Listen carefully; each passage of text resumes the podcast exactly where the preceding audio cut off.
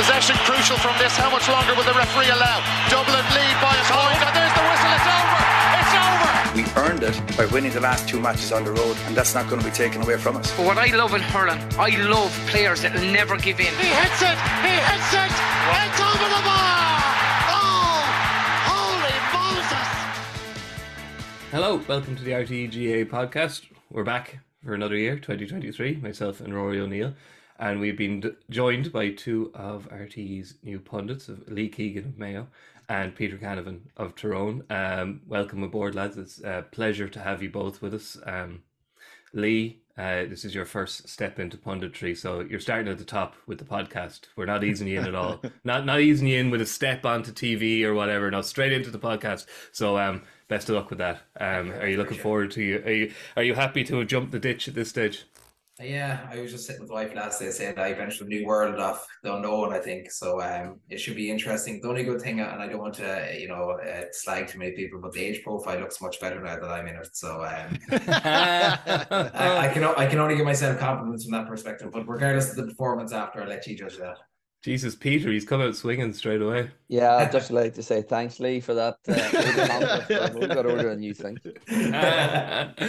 um, yes, we're back to preview the league, and look, myself and Rory were we were going to do an O'Byrne Cup um, podcast, but Rory's computer and microphone were all the way at the top of the house, and he didn't feel like walking up.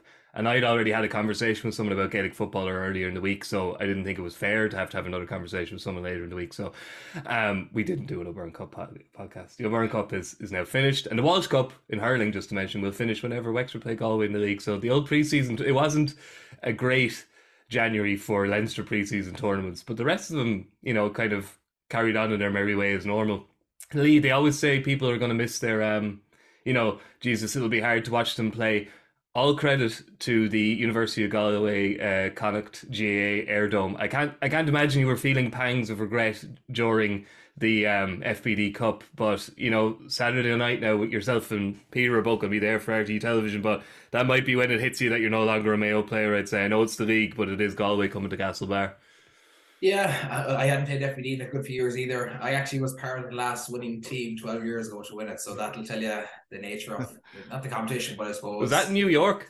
No, it was actually, well, we, we back then we used to get a trip to New York, but I think we Hmm. pulled it because we ended up cancelling it a couple of times. But I used to love this thing with the dome as well. You know, it's a big sellout, but I think it's only holds 1500. So I mean, it wasn't that it was full capacity in terms of thousands and thousands, but yeah, I think Saturday night would be probably a different uh, perspective for myself. Anyway, you know, with the rivalry of Mayo Galway, a huge game and, and one that we always look forward to, regardless if it was FBD or league or championship. So that always got the juices flowing, uh, particularly when a derby game, regardless of who was playing, who was out. So yeah, I suppose it'll be interesting uh, sitting in commentary, but I'm really looking forward to it. Uh, I think it's a huge game for the weekend to kickstart the league, and I'm sure it'll start with a few tatters and bangs Yeah. on the first whistle.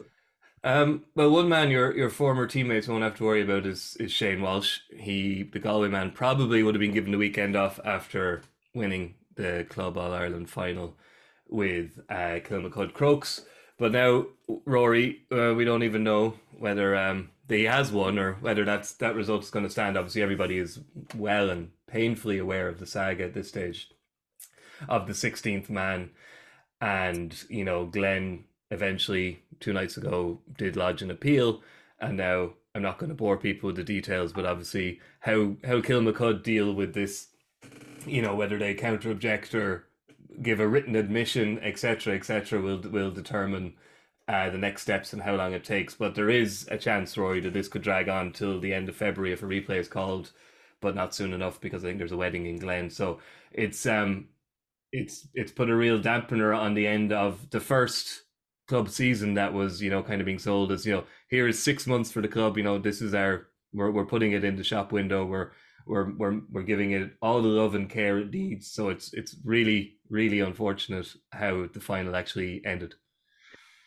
Yeah, and I think there's no point in raking over rights and wrongs at this stage. Everybody has had their say, including nearly both camps. Well, except for obviously Kilmacud. It'll be interesting to see Both, what. both camps except one. Eh, sorry, sorry, except except one. But I suppose look, they'll probably come out with their position. As as you just mentioned, it's really unfortunate that it has ended this way, but it's not in isolation. the, the first thing I would say is there's a, a sort of an endemic and real problem. I, I remember Kevin McStay on the Sunday Game Nighttime program. I was on it a good few years ago, and he made a very uh, he made a very key point, which I think maybe got lost. There's a deeply dissatisfactory way of finishing an awful lot of Gaelic, particularly Gaelic football. Hurling doesn't seem to have the same problem. When it when a match is tight coming down the stretch, for some reason, games we can't conclude a game in an orderly fashion. Now, is that a like?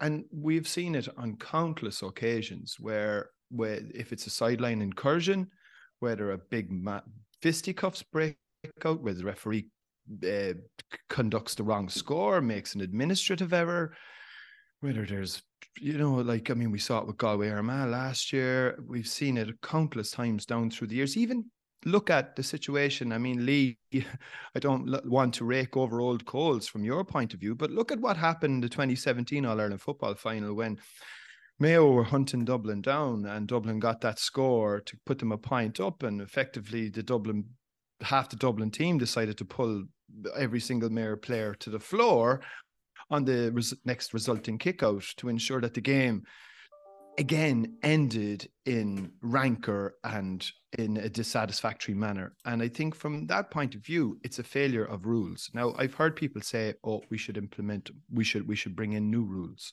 I just think you need to apply the rules that are there.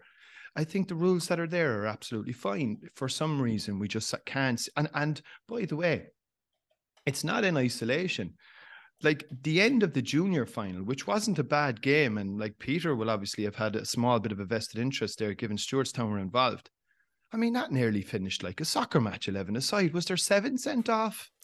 I mean, you know, like the club season, for all that we were told that it was going to be, you know, this new great vista, I think has finished with a really sour note on two out of the three finals in a in a club sense, and even in the intermediate final, sure, Jesus, it's a case of what have what do you have in yourself there from a Kerry perspective? Because they just seem to win that every year.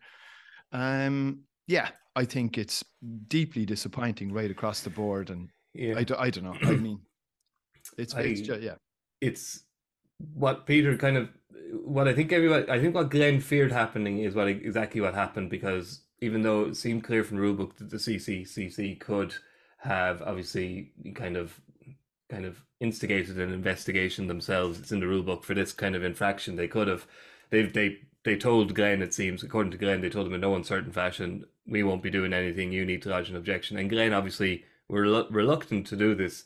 And it's very obvious why, because as soon as they did lodge an objection, a lot of people the sympathy disappeared and people said, ah, Jesus, lads, you know, you lost by two points. You got a 1 3 to no score head start or whatever it was. Shane Walsh didn't score from play. You know, Paul Mannion was very quiet. Jeez, do you think you're going to do any better the next day? And they knew this. They knew as soon as they lodged the objection, people would frame it in a certain way. And that's really unfair on Glen. That's what really annoys me with this. I don't know if the match should be replayed. I don't know if Kilmacud should be fined. I think a replay might be a bit extreme, but Glen in Glen felt like they had been and and you know misju- uh, you know they had been um, harshly treated, and so they were within their rights to appeal, but they were reluctant to do so, and it's been they've been proved right now, haven't they? Well, absolutely, and you could gather from Malachy O'Rourke's reaction immediately after the game. He knew that they were wronged, and he wasn't happy about it. But his initial reaction, his natural instinct, was that's it. There's going to be nothing we will do about it. It's it's not Glen's way of doing things. But a number, I would say, a number of people within the club, maybe at, at committee level, and there was a, a lot of uh, neutral observers who had their say and who were encouraging Glen to go down this uh, the road they have gone down. And it's a road that I was surprised that they did take. And you've quite rightly said that they appear to be, you know, taking quite a bit of flack for it now. Um, there's gonna when is this gonna be finalized? It could well run into the end of February to the, the, the start of March. Does that mean that those players will not the, the county players will they not play for their for their county team and, and that has serious ramifications for the league, particularly from a Derry point of view. Yeah. And I would say this decision was the last thing that Rory Gallagher would have wanted because Derry are in Division Two. If you come you know, in the bottom two or three teams of Division Two, there's every possibility that you'll not get to be in the round robin, that you'll not get to perform in the in the Sam Maguire. So that puts serious pressure on him and his squad to make sure they're in the top half of Division Two, and they're going to have to play possibly a number of games without two or three of their best players, without Conor Glass, um, without Ethan Doherty, uh, without Emmett Bradley. So um, I'm sure he's left scratching his head because I, I can't see this being solved in a very short space of time because I do think that Kilmacud will put in a counter objection. They will claim that they have done nothing wrong, even though it was clear that they had an extra player on the pitch.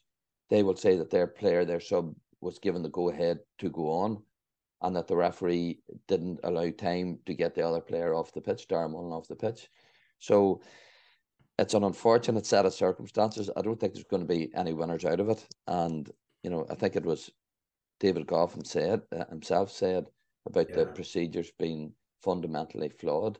And and that's, you know, it's this business of players running onto the pitch and all the rest, subs going on. It happens. It happens all over the place. But in this case, the referee got it wrong. He, he allowed the 45 to be taken when clearly he, he should have sig- signaled to Dara Mullin that he was to get off the pitch. Yeah. One, one, in, one interesting aspect though, Mikey, uh, uh, we were down doing a pitch inspection on our own grounds here yesterday. The grounds committee, who are, we'll say, of a certain vintage, and um, we, were, we were walking, we were walking the pitches, and I turned around and I said to them, "Did you see? Did you watch the All Ireland Club final on Sunday, lads?" And they said, it was a disgrace. And I said, oh, I know, Croke Park, the pitch. How did Croke Park allow the pitch be, you know? like, they would like so all they were concerned with was the fact that the pitch was in a was like they no mention of what happened at the end of the game. It's just interesting the different things that people take from different certain sets of circumstances. But, but do you do you think as well, you know, Glen are getting a huge amount of flack at the moment, but I think it, essentially came, comes from the GA by, I suppose, putting the pressure on them to make, make a decision. If were if GAA have taken that away from both sets of clubs and players, then would we be in the situation where Glen made the objection or appeal? Would they have been better off been told what's going to happen rather than maybe there's that kind of the I suppose the realization that they're put in that, that situation. So is they were going to be a win situation for either clubs, to be honest. It, it's essentially coming down from the, the leadership from the GAA as well. Yeah, I, I, I think that's the case, Lee, that it's like this really needed mm-hmm. leadership and it needed to be, you know, they needed to take the bull by the horns, I think, because like effectively it was an, it was an error by their official, it was an error by the referee and his his, his like his assistant on the line. Um, I'm just curious, Peter, and I think I know the answer, but I, I have to ask you as we have you here. You've spoken about it many times because you've been asked about it many times. Obviously, Charlie Redmond refusing to go off the field in '95, and you said, look, in the time it took him to eventually go off the field, I don't think he kicked the ball. Um, so I'm going to assume that there was never a breath of a conversation of Tyrone taking an appeal after that, was there? Did it ever come up in any way? Uh, oh, it was immediately after the game. We were well aware of it, and it was muted, I think, at the time, but it, it didn't. Again, back to Malachy's reaction, it was the same thing. He said, "Lads, we had a chance to win it, and we weren't going to win it in the in the boardroom." Um, and other clubs and other counties have been in a, a similar situation than that. Yes, we were wronged, but um, we just felt that there, there was no point. The, the presentation ceremony had been given. Dublin were awarded the Sam Maguire, and uh, I don't think we felt we could have went back on it, even though we probably had good grounds. Yeah. Did that precipitate? Did that precipitate the introduction of the yellows and red cards as a visual demonstration for lads when they should. I am I right? In... Charlie Redmond said it did. Yeah, I think I read yeah. somewhere he said yeah. that. Yeah, because it was he, he deemed well whether he was genuinely unclear or not. Peter, he he did have kind of a he had a kind of an excuse, didn't he? Because he wasn't. Know, he said he wasn't sure what the refs what the ref indicated. Yeah. It's very similar circumstances. Again, we have a, a Northern versus a Dublin team. Um, did Charlie know he was sent off? We'll never know. Did Dara, did, did Dara Mullin no, he was being taken that, off. That he was being taken off. Yeah. And you know, people were saying after, of course he did, and he was he, he was being smart. But I would argue again, if he knew that he was being taken off, he would have went straight off after the 45. Yeah, he actually stayed on, yeah, and yeah. I think the referee had to tell him, uh, "You're off the pitch. You're you're the man." So clearly, he he, he didn't know that, so it, it wasn't.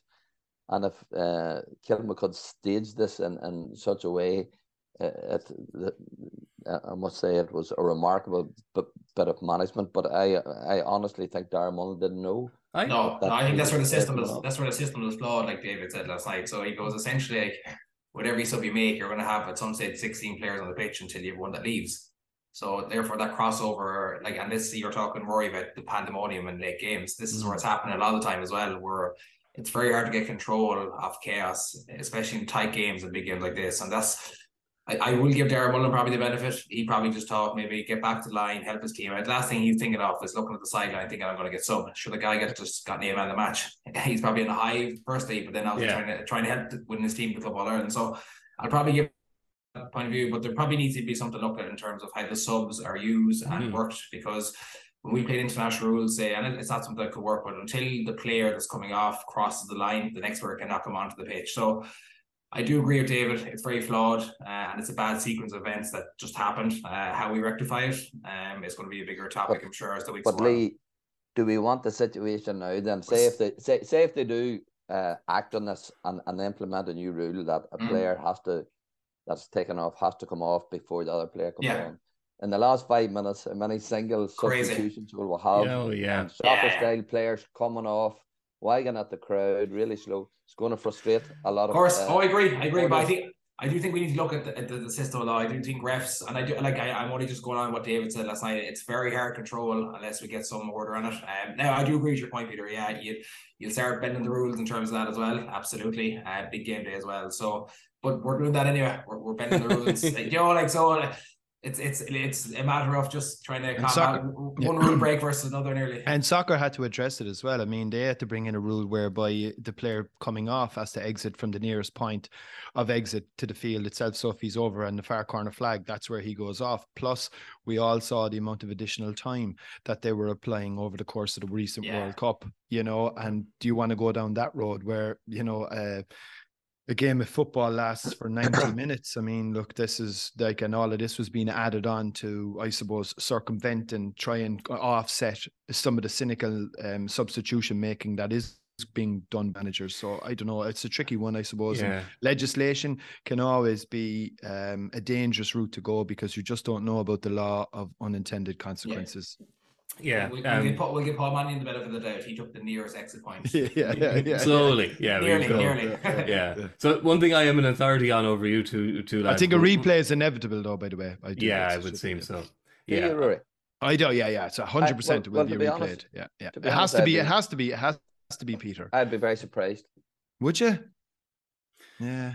I would be very surprised if there's a replay in this. You, are you assuming that the Kilmacud will go further appeal after the uh, CCCC? Yeah, I do. They, they'll oh. lodge a counter objection, and there's going to be hearings, and there's going to be appeals, and well, time will tell.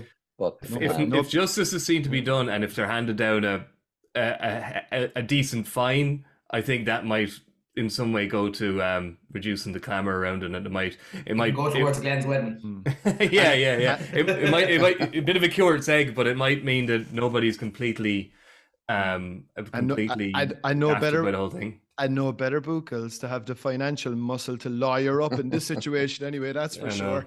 Well, we'll, we'll yeah. yeah, yeah, yeah, We'll um we'll keep an eye on that situation. Anyway, look, guys, we'll, we'll get on and, and, and do a, a, preview of the league as much as we can because you know, as Lee just said, I never I haven't played in the FBD in a few years. You know, the preseason tournaments are good for maybe unearthing a young player or two, or may who may be useful down the line. I know Mayo have kind of kind of given game time to a couple of young fellows and stuff like that. Um, but Peter, you, you, know, I don't think you'd be looking at the Dr. McKenna Cup now and saying, "Great, the Tyrone made the final. But geez, we got an awful scalp in there from Derry, so you know the season's over." It's it's very much kind of it's all. It seems to me that the preseason tournaments outside of Leinster are almost more for the fans, and obviously the manager can kind of, kind of, as I say, can kind of glean something. But I can't imagine, you know, did you ever put a huge amount of stock in the preseason tournaments, or did would you be looking at the first couple of rounds of the league to kind of get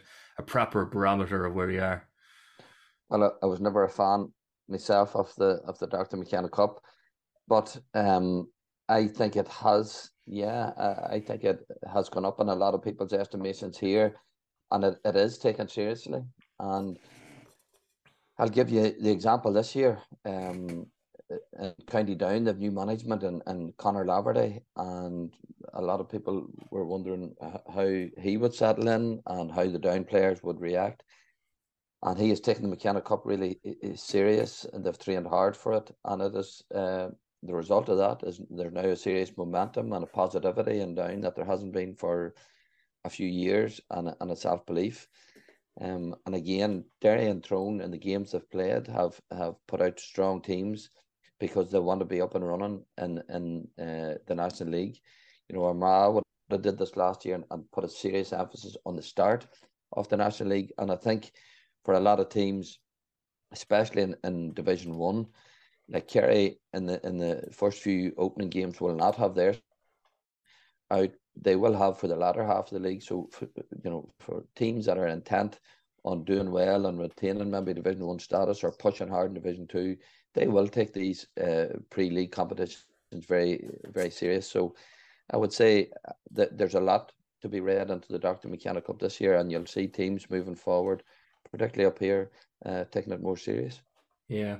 So looking at Division One, then Lee, um, the Dr. McKenna Cup might be a good barometer because um, it's this is very much the uh, Ulster and Connacht League with a uh, with just the All Ireland champions and defending league champions kind of kind of thrown in for good measure.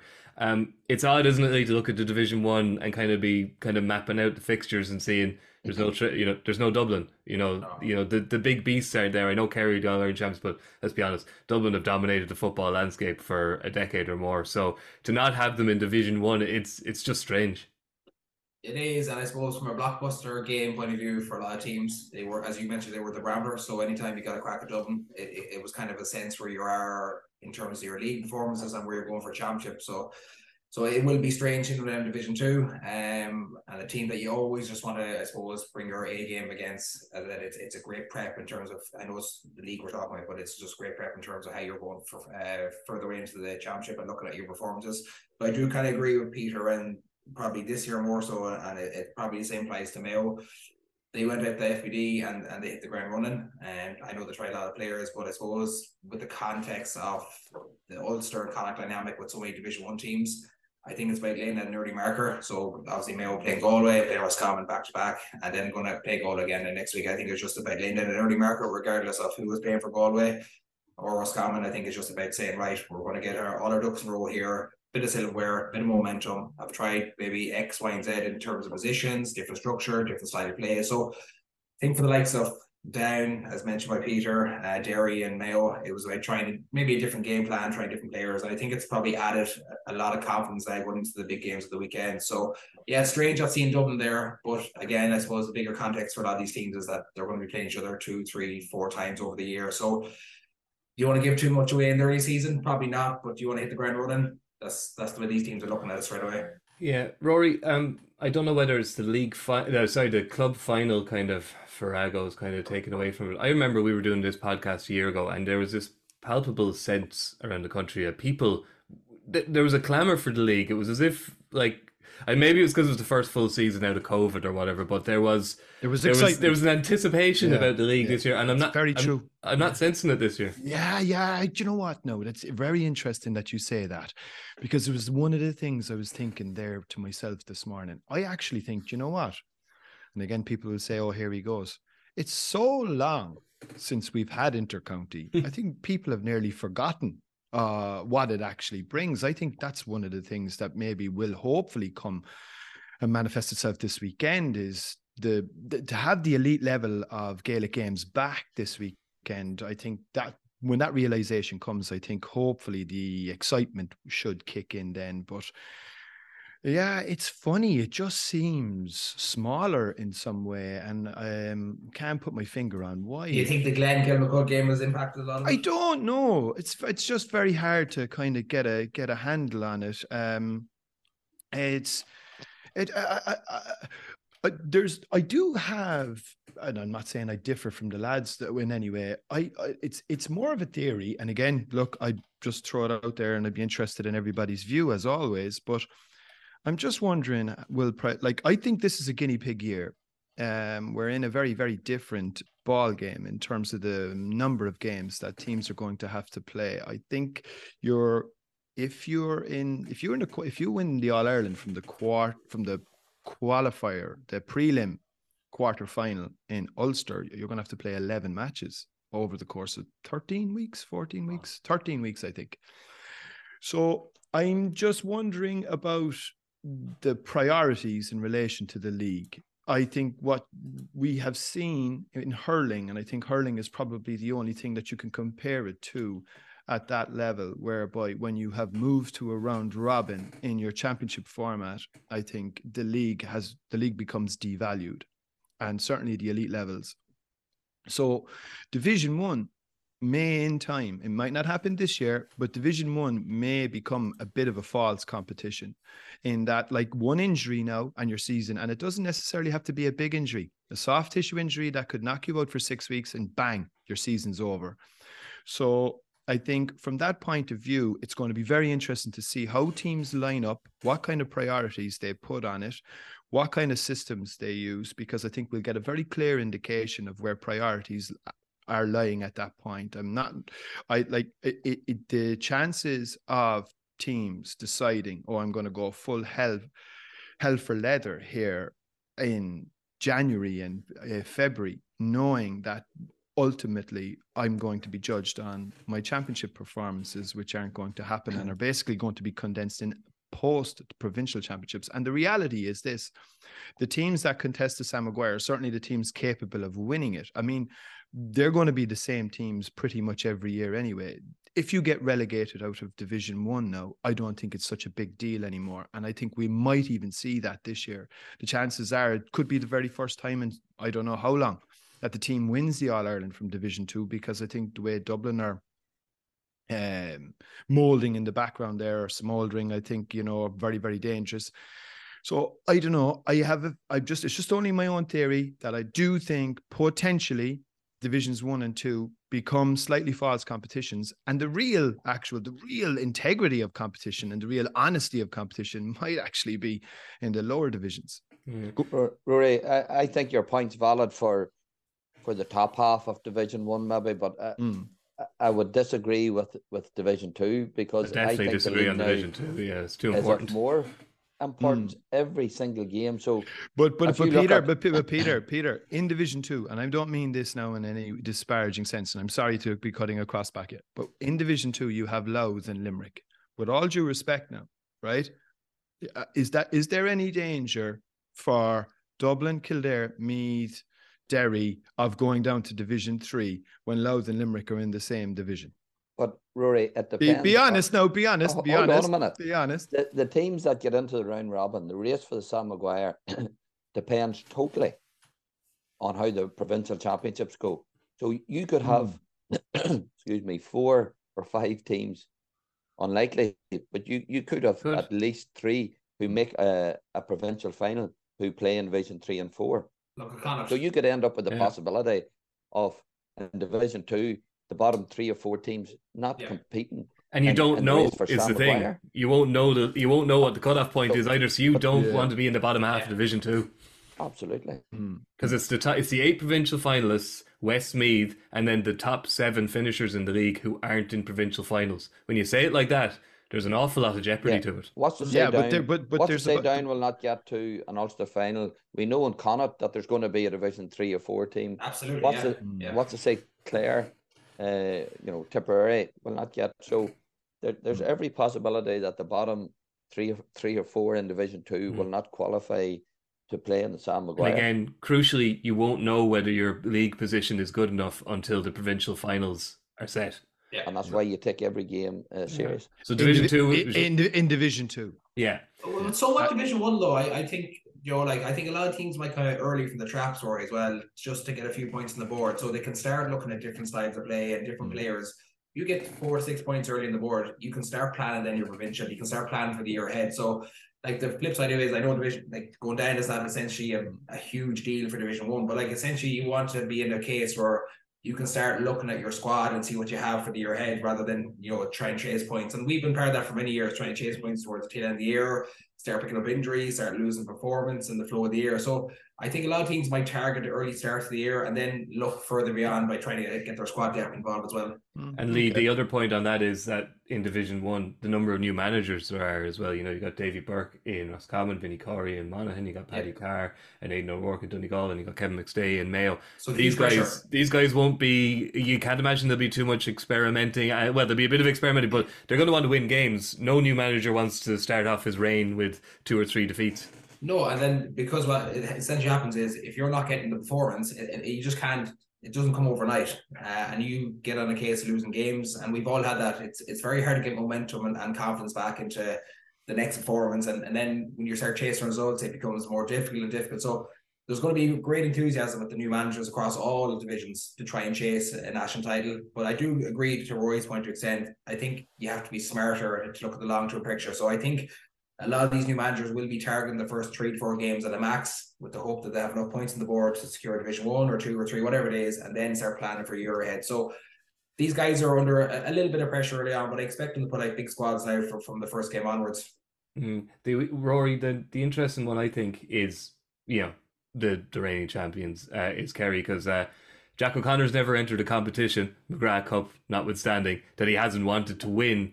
But given the amount of games played by his players last year, and particularly by his Star uh, players. David Clifford, who played a in every of his star, a lot of his star players. A Yeah. lot of his, yeah. But Clifford and his brother, the obvious ones, because they, they they were playing until the end of the club season. They were playing for two clubs, a club side and a divisional side, colleges for Clifford, etc.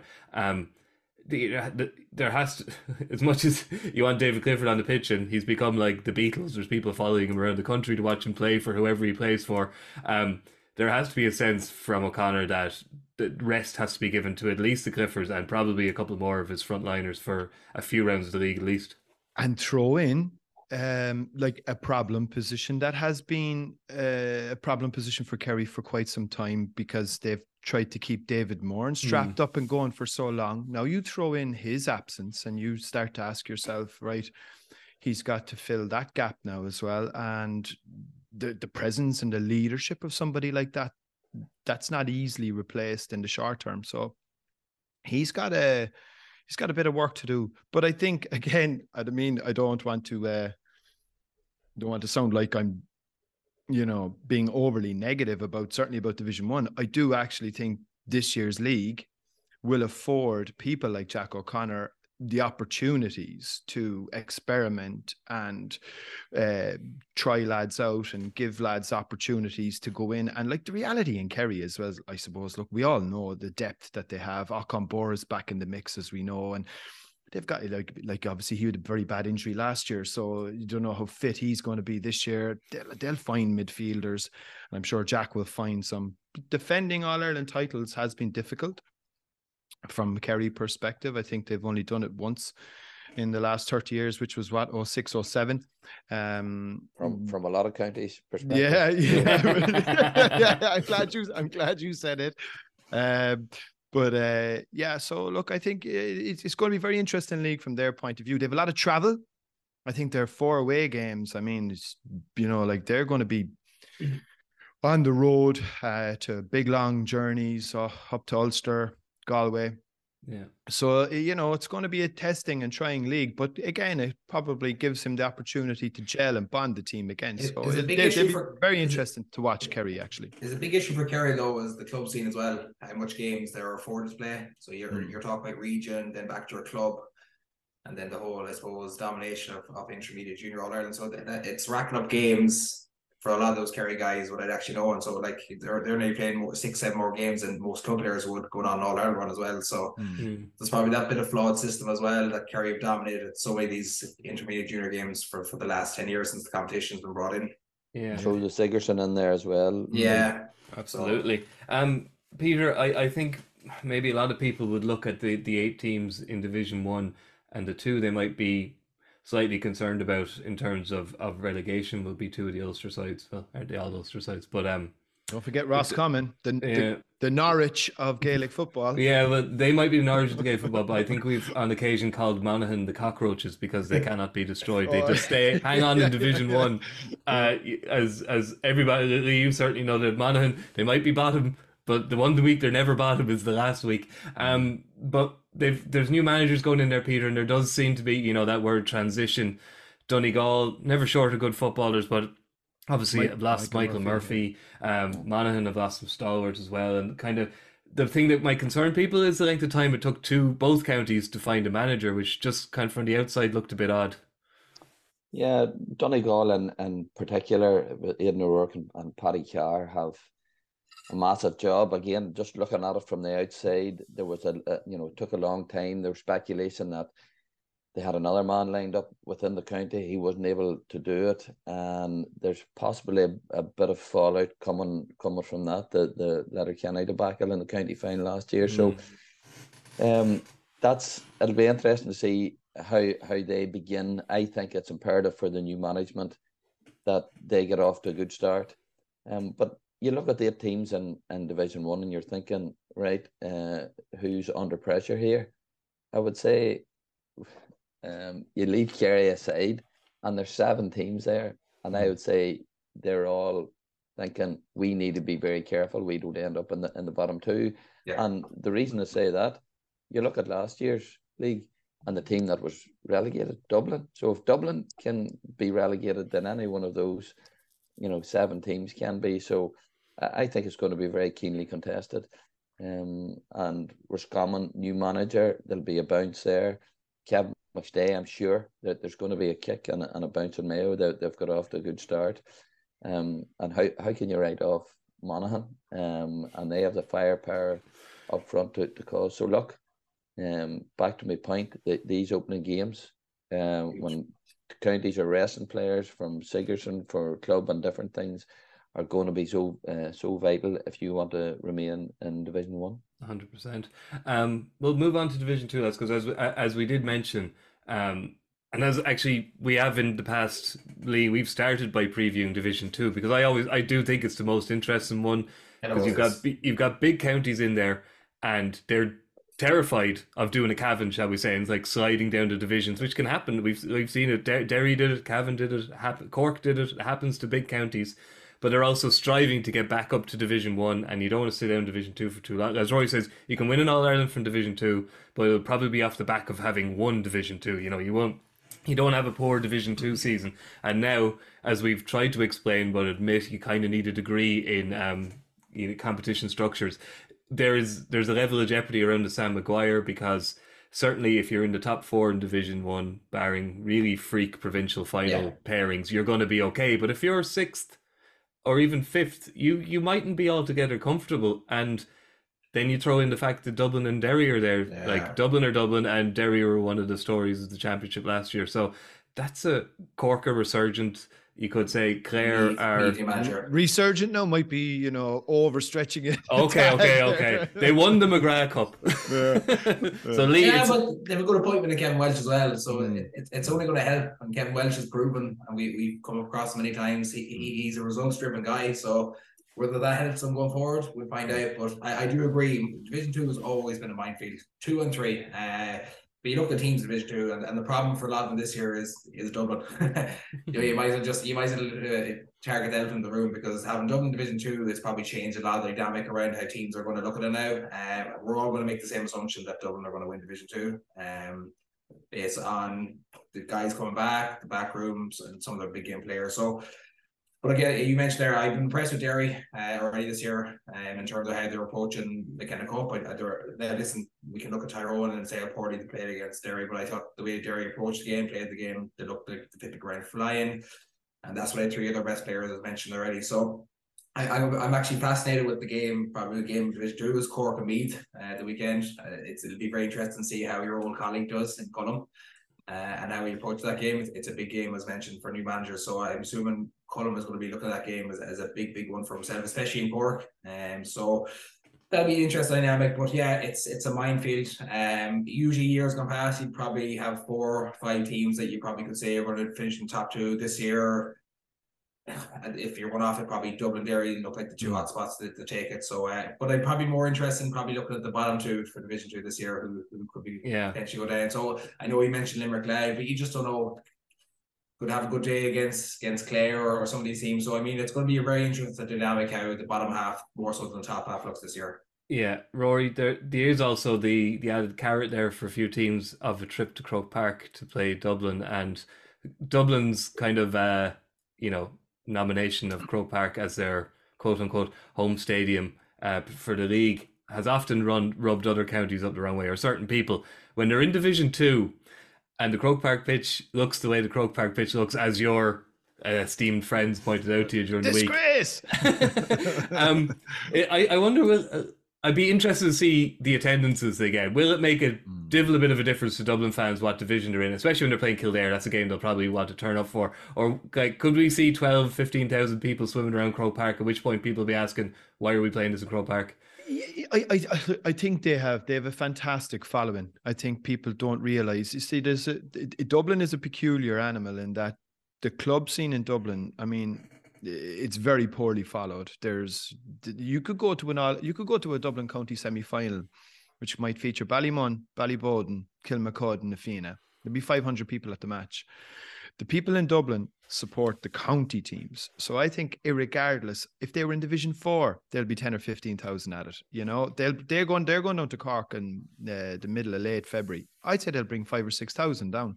You know, Cork are only wetting their lips at the prospect of them coming down. So like they have a massive following. I don't think that'll impact it in any way. And as as regards minding the pitch, I, I just don't understand that at all. But anyway, I just look, I think they've been playing in Croke Park for the best part of 10 years. It's I don't think it's that much of a big deal at this stage for most teams. And a lot of the opposition teams are quite happy to go in there anyway and get a little bit of experience in advance of championship. So I think that's a bit, you know, a bit a, a bit nonplussed. I think from Dublin's perspective, the a big thing for them is uh, the fact that they've got Jack McCaffrey back, Paul uh, uh, Paul at some stage. yeah, yeah, and you also have Giller back in the in the mix in in terms of the back room. Um, I'd say there's a much better settled spirit. I think the key thing for them is going to be to try and avoid the kinds of injuries.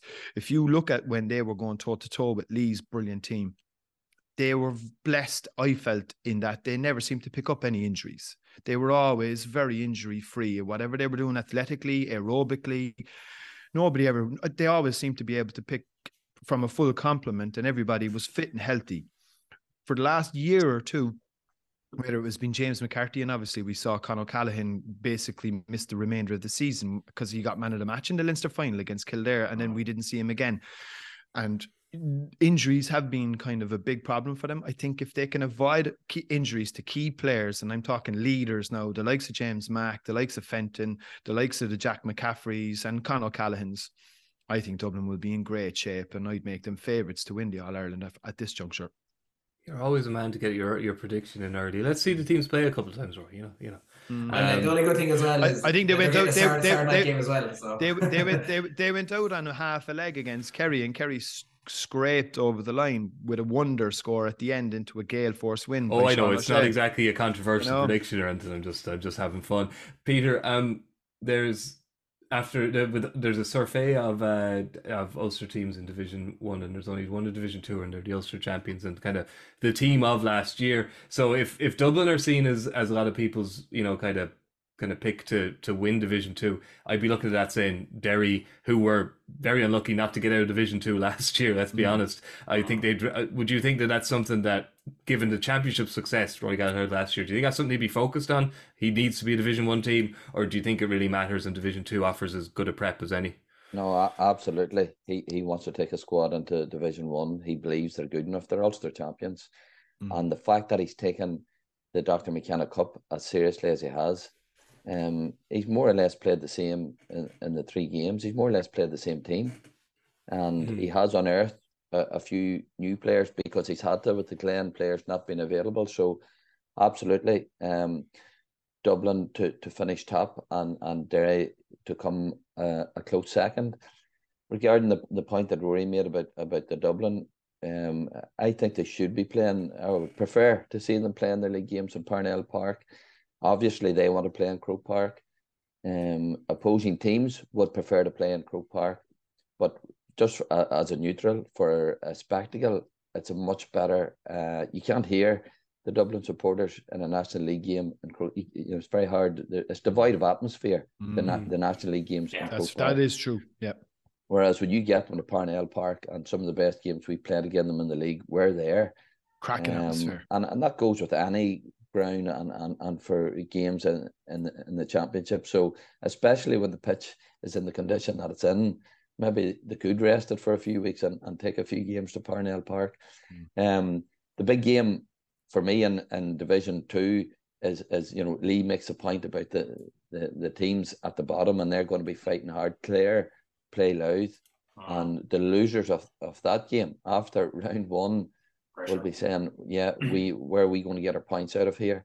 So you're you're looking for for massive games this weekend, none bigger than Clare and Louth.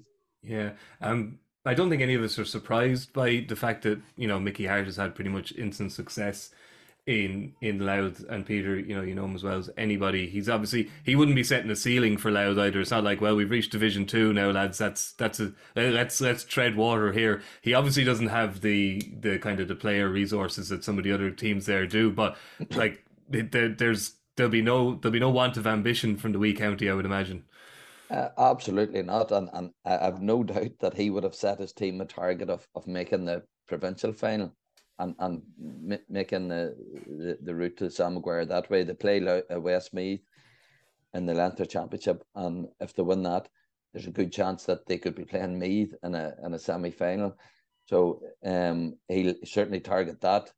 Um, but yes, if if Clare, uh, or sorry, if Louth can get over Clare and finish, you know, in the top half of Division Two, then there's a very good chance he'll be in the race for Sam Maguire. So that, without a doubt, he will have high uh, target and high standards for his for his Louth side.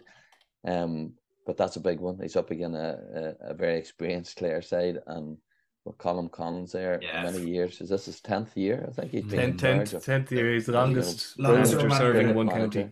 Yeah. Um. So that's uh, that's a big one. That's a big one. Um. For the first game out. Yeah. Um. Okay, lads. Um this isn't to be uh, we're not being disparaging divisions three and division four my own my own county uh, wexford are uh, long long time division four residents shall we say. Uh, so i do have quite an interest in division four but shall we say we'll let the we'll, we'll let the um, cards play out there for a week or two before we do too much on on those divisions. And that's basically because it just we can't we can't be too informed. We'll see how the matches go and we will obviously we do cover divisions three and four um because I do. I'm obliged to talk about Wexford or I get in trouble, and Wicklow because I live in Wicklow. I get in trouble if I don't also talk about Wicklow. You're, you're a jack of all trades, Mike. You're, you seem to be everywhere. yeah, um, that's mm. that's a fair fair description of me. I think, Lee. Um, I'm much like yourself. You know, I, I can play defense, but I can also come forward. Yeah, that's what you meant. That's what you meant, wasn't it? Um, lads, it's great to have you on, and we look forward to chatting to you during the year. Um, and obviously, just to mention, as always, uh, the game the two boys are working on on Saturday nights on RTE2 and the RTE Player, Mayo v Galway, and um, there'll be extensive coverage of the league across RT RTE Radio One on Saturday and Sunday Sport, and League Sunday will be back on your televisions on Sunday night. So it's back. Um, rejoice. There may not be the hype of last year that me and Rory noticed, but uh, it'll I think, build. It'll, build. It, will build. It'll build. Um, so Lee, Peter, thank you very much for joining us, and to Rory, um, myself and Rory will be back on Monday to review the weekend's action. Chat to you then. Good luck. Goodbye. Thanks, guys. Cheers, lad. Cheers. How much longer will the referee allow? Dublin lead by a point, and there's the whistle. It's over. It's over. We earned it by winning the last two matches on the road, and that's not going to be taken away from us. But what I love in hurling, I love players that will never give in. He hits it. He hits it. It's over the bar. Holy Moses.